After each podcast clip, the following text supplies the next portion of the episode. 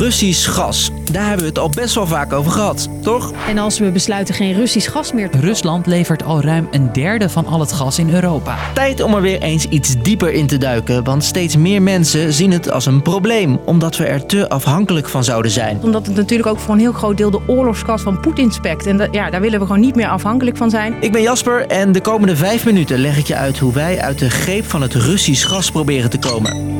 Lang verhaal kort. Een podcast van N O S op drie en drie F M. Wereldwijd zijn er bijna honderd landen die aardgas produceren. Maar zet je die in een staafdiagrammetje op een rij, dan springen de V S en Rusland er mijlenver bovenuit. In Europa hebben we ook landen die aardgas produceren. Wij natuurlijk in Groningen en vooral Noorwegen is een grote leverancier. Maar veel gas komt ook buiten Europa deze kant op. Vooral uit Rusland. Vertelt mijn collega Judith van der Hulsbeek, die daar alles over weet. We zijn in Europa echt enorm afhankelijk van Russisch gas. Al verschilt dat per land wel echt een hoop. Uh, in Nederland bijvoorbeeld zijn we vijf voor vijftien procent afhankelijk van Russisch gas. Maar als je kijkt naar Duitsland, daar komt al veertig procent van het gas uit Rusland. En in Letland wel negentig procent. Door de Russische oorlog in Oekraïne zit Europa met het Russische gas in zijn maag. Daardoor spekken we nu de oorlogskas. En Poetin zit aan de hoofdkraan, dus hij heeft de macht. Wat als hij de boel ineens dichtdraait? Als het aan de Europese Unie ligt, gaat Europa daarom zo snel mogelijk van het Russische gas af. Binnen een jaar moet twee derde minder gas worden gebruikt dan nu, vertelt eurocommissaris Frans Timmermans. De goedkoopste energie is de energie die je niet gebruikt. Dus ook het verminderen van het energiegebruik moet een onderdeel uitmaken van de oplossing. Maar ja, hoe dan?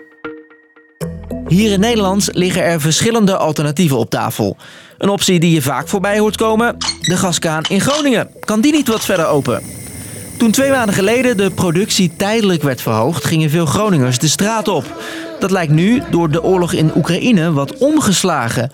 Het Dagblad van het Noorden hield een enquête waaruit blijkt dat zestig procent van de Groningers het prima vindt om nu meer Gronings gas op te pompen als we daardoor minder Russisch gas nodig hebben. Ik vind wel dat we inderdaad Poetin, zover wij kunnen, uh, daar in de as moeten gaan zitten. Dan uh, moet je prioriteiten stellen, wat gewoon het belangrijkste is. Toch is dit niet dé oplossing. Het kabinet wil het Gronings gas alleen gebruiken in noodgevallen, omdat de gasboringen veel Gronings leed hebben veroorzaakt.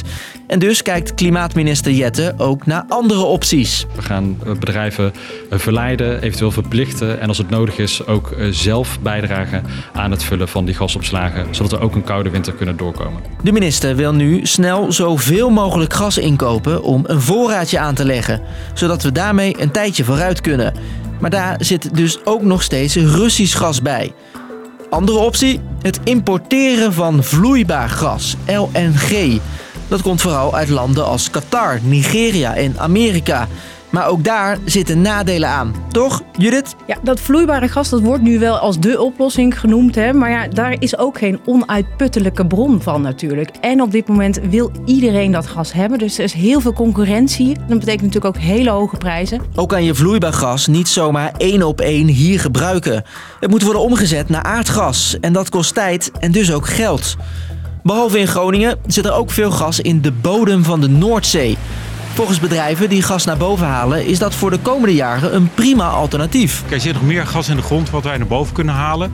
Niet van vandaag op morgen, maar wel als je praat over één tot vijf jaar. Tientallen miljarden kunnen uit de Nederlandse bodem gehaald worden. Volgens Greenpeace is dat geen optie. Zij strijden samen met andere natuur- en milieuorganisaties al langer tegen het boren naar gas op zee. Als je kijkt naar die termijn, dan kan je net zo goed inzetten op energiebesparende maatregelen. Dat is goed voor het klimaat en goed voor de portemonnee. En dan ben je ook nog eens echt onafhankelijk van Russisch gas. Greenpeace zegt het al, een laatste optie om van het Russisch gas af te komen is simpelweg minder gas gebruiken.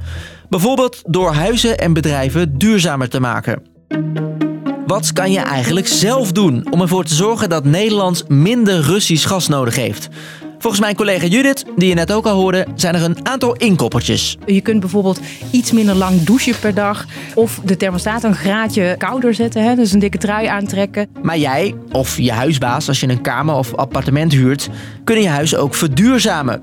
Door meer te isoleren, of door zonnepanelen en een warmtepomp. Ja, dan ga je echt helemaal van het gas af. Maar je hebt ook tussenoplossingen, bijvoorbeeld een hybride warmtepomp. Die wordt naast je cv-ketel gezet. En dan wordt de cv-ketel alleen nog maar ingeschakeld als het heel koud is. Als je echt extra warmte nodig hebt. Maar de rest die werkt die hybride warmtepomp. En daarmee kun je echt uh, minstens zestig procent aardgasverbruik al verminderen. Dus dat is een hele grote stap. Maar ja, zo'n nieuwe warmtepomp kost natuurlijk ook geld. Ja, de regering is nu aan het kijken naar allerlei manieren om mensen en bedrijven ook te stimuleren om van dat gas af te gaan. Ja, er zijn bijvoorbeeld ook vouchers, daar wordt over nagedacht, waar mensen duizenden euro's korting kunnen krijgen om hun huis te isoleren bijvoorbeeld. En ook weet niet iedereen dat je in veel gevallen subsidie kan krijgen voor bijvoorbeeld zonnepanelen of een warmtepomp. Dus, lang verhaal kort. Rusland is een van de grootste gasleveranciers ter wereld. Een groot deel van Europa is ervan afhankelijk, ook Nederland. Door de oorlog in Oekraïne wil Europa zo snel mogelijk van dat Russische gas af. In Nederland worden daarvoor nu verschillende opties besproken, met allemaal zijn voor- en nadelen. Was hem voor nu. Morgen geven wij weer gas op een nieuwe podcast. Die staat dan rond vijf uur klaar in je app. Doei!